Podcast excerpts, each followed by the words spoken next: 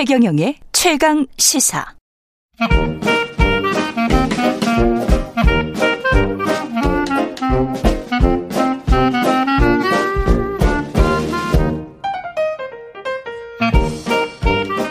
네, 최경령의 최강 시사 경제합시다. 월요일은 명쾌한 경제 이야기 해보고 있습니다. 오늘도 박종호 명지대학교 특임 교수 나와 계십니다. 안녕하세요. 예, 안녕하세요. 예, 오늘은 삼성전자. 예. 삼성전자 주주 한 번이라도 대본 분들 굉장히 많을 것 같은데 지금 야, 주식 투자 하시면서 안 해본 사람이 있을까요? 예, 그러니까 저도 뭐 여러 번 대봤던 것 같아요. 예. 예. 지난주 발표된 삼성전자 실적 굉장히 좋게는 나왔습니다. 예, 맞습니다. 네. 역대 최고 실적을 기록했고요. 네. 사실 이제 어, 어 매출액 기준으로 어 70조 원을 넘긴 지도 얼마 안 됐는데 그 70조 원을 넘긴 그 기록들을 계속 돌파해 가고 있는 상황입니다. 분기 실적이. 예, 분기 실적이죠. 예. 자, 그래서 지난 1분기에서도 역시 매출액 어 그다음에 영업이익이 당초 흔히 말해서 earning surprise라고 부르죠. 예. 예, 기대했던 것보다도 훨씬 더 좋다라는 실적을 거둔 것은 분명한 사실입니다. 예. 근데 이제 우리가 요즘 뭐 증권 전문가분들이나 이런 분들이 항상 어, 증시 안 좋을 때는 기본으로 돌아가서 기업의 실적이 받쳐주는 회사를 투자하라고 말씀하고 다니신 예. 제 친구들이나 지인분도 많은데 아니 이렇게 실적이 좋은데 삼성전자 주가는 왜 이러냐고 왜 이래요? 아니 이런. 이런 식으로 따지면 거의 지금 매출이 77조에 영업이익 14조가 넘는데 네. 1년에 이런 식으로 벌면은 300조 원에 한 50조 원 번다는 이야기 아니에요? 야, 그렇죠. 네. 1년에 네. 매출 300조 원에 50조 원 영업이익 네. 어마어마한 겁니다, 진짜. 맞습니다. 예. 이렇게 어마어마한 기록을 갖고 있는 삼성전자. 예. 그러다 보니까 우리나라 전체 시가총액에서도 차지하는 비중이 절대적입니다. 예. 사실 그래서 요즘 시가총액이 가지고 있는 착시 현상이 예. 사실 삼성전자 때문에 생긴 건데요. 좀 설명을 드리면 우리나라 시총이 한 2천조 원 왔다 갔다 한다고 보시면 되는데요. 코스피 코스닥 다 합해서 예.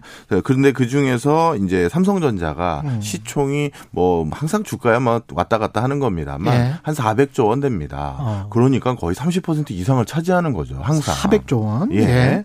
자, 그러다 보니 삼성전자라는 이 하나의 종목에 주가가 떨어지고 우리나라 전체 코스피 시장의 종합 주가 지수가 좋을 리가 없지. 없겠죠. 예. 자, 그러다 보니까 요즘 어. 떤 현상이 있냐면요.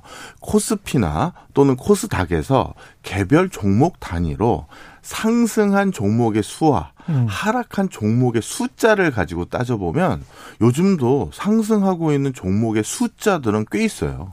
아, 개별주의 시대로 가고 있군요, 지금. 예, 맞습니다. 예. 그래서 종목들로 보면은 상승하고 있는 종목의 숫자도 상당히 많이 있는데 아니 그런데 종합주가지수는 왜 모양이냐라고 하면 바로 그 주범은 오늘 주인공인 주법은 삼성전자 때문에. 삼성전자인 거죠. 예. 예.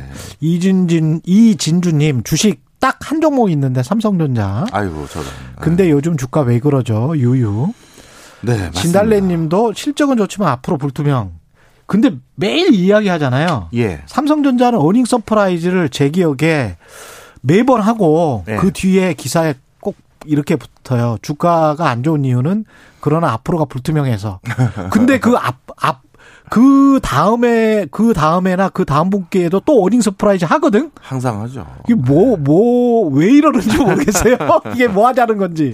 네. 예. 좀 설명을 좀 드리겠습니다. 예. 하여튼 첫 번째 설명드리고 싶었던 건 요즘 종합 주가 지수는 삼성전자 때문에 조금 어, 저평가될 수밖에 없는 것이고 개별 종목 단위로는 좀 올라가는 종목들이 꽤 있는데 아 요것도 하나 말씀드리고 가야겠네요. 꼭. 예.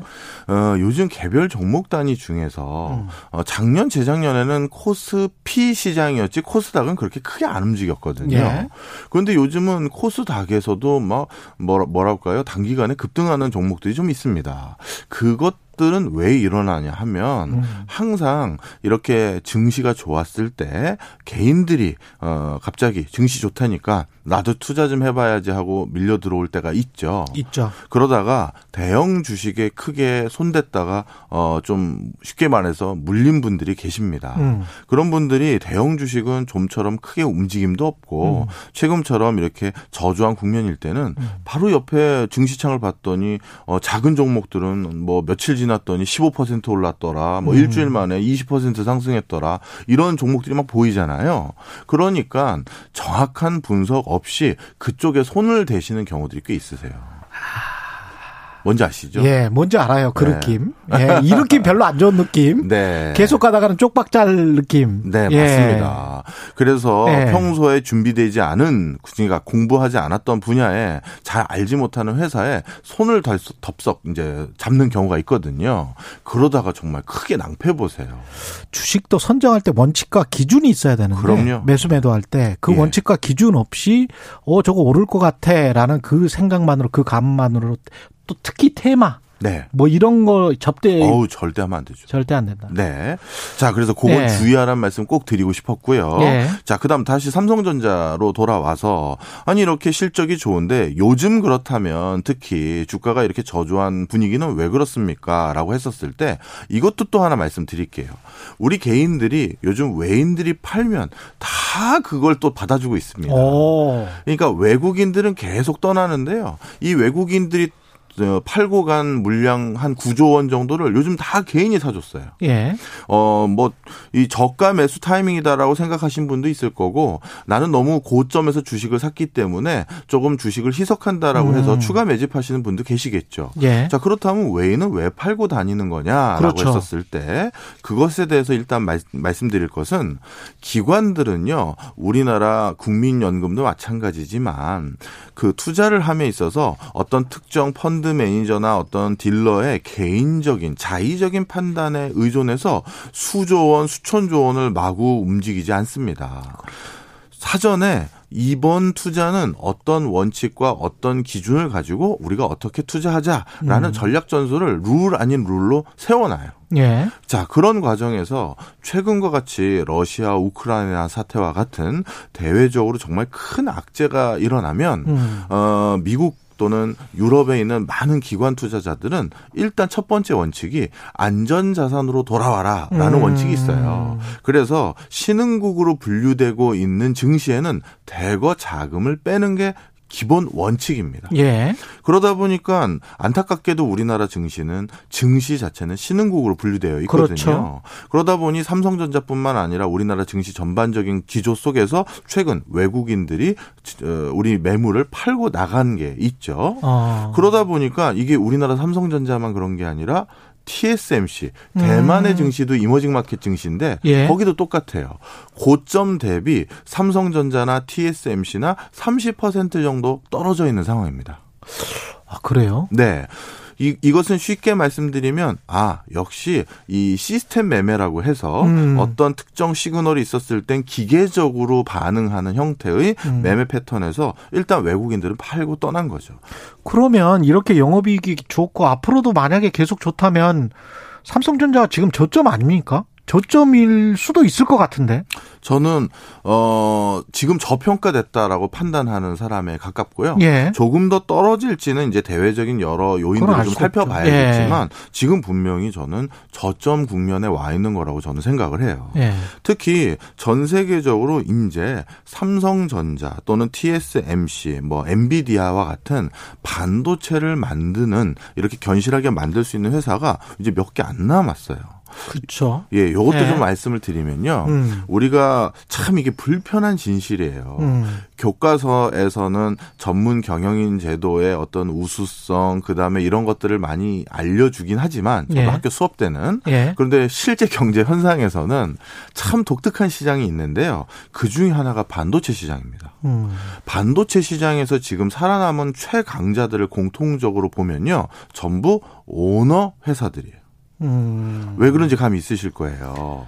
막 투자를 많이 해야 되니까 그렇죠. 반도체는 뭐 미리 내다보고 펜 만드는데 그거 안정하는데도 뭐 1, 2년은 최소 걸리니까요. 맞습니다. 예.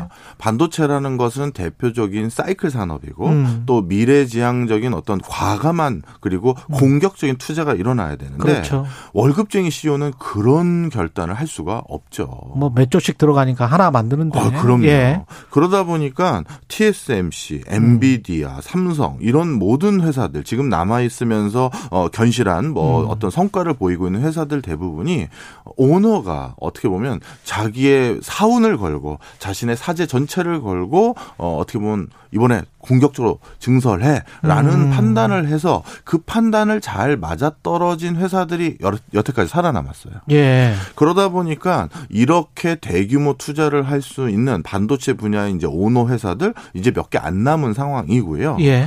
이런 회사들이 몇 개 안 남았는데 이제 점점 더 반도체가 들어가야 될 분야들은 늘어나고 있는 것이라서 그렇죠. 사실 삼성이나 TSMC나 이런 회사들이 주가가 또 어, 마이크론도 마찬가지예요. 음. 마이크론도 최근 한 달 동안을 보면 고점 대비 10% 가까이 떨어져 있긴 합니다. 예. 이런 회사들이 이렇게 저조한 국면은 어, 단기적인 이슈일 가능성이 훨씬 높다라는 게 일반적이죠. 근데 혹시 뭐 네. 인텔도 증산을 한다고 하고 마이크론 테크놀로지도 마찬가지고 바이든 대통령도 반도체 굉장히 신경 쓰는 것 같고 그래서 자국 내 요새 뭐그 온쇼링 그 열풍이지 네. 않습니까? 그래서 이제 미국이랄지 이런 나라들에서 각자가 지금 반도체를 생산한다고 막 저렇게 하면 혹시 그게 삼성전자한테 미래에 좀 안 좋은 게 되지 않을까 그런 염려는 어떻게 보세요? 네. 사실 미국 입장에서도 예. 반도체가 이제 단순히 경제적 부가가치를 넘어서 국가의 국, 국력을 상징하고 예. 국방, 방위 산업의 어떤 중요한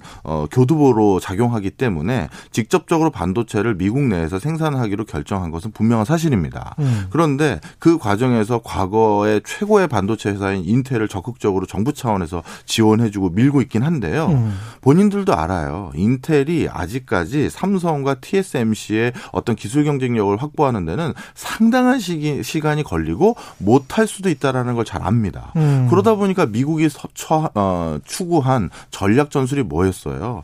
그냥 미국 기업들에게 증설하시고 미국 내에서 생산 더 하시면 우리가 사겠습니다가 아니라 음. 삼성과 TSMC를 불러다가 미국 내에 공장을 좀 만들어 맞아요, 주십시오라고 맞아요. 한 예. 거죠. 예.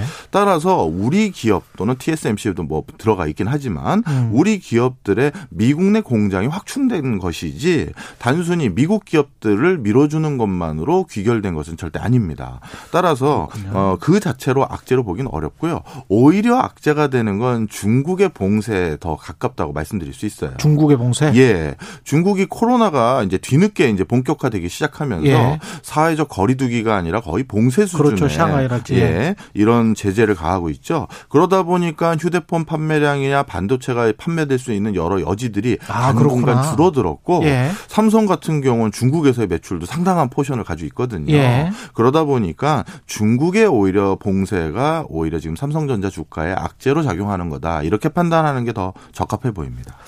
알겠습니다. 아, 시간이 좀 몇 분 더 있었으면 좋을 것 같은데 이게 지금 이미 투자하신 분들도 있고 앞으로 투자 계획이 있으신 분들도 있고 어떻게 대응했으면 좋겠는지 그것만 좀 말씀해 주십시오. 네. 어, 한 가지 또 말씀드리면 음. 우리가 이제 반도체 시장에서 몸 던지기라고 이게 우리나라 말로 번역하면 그렇게 표현할 수 있을 것 같은데요.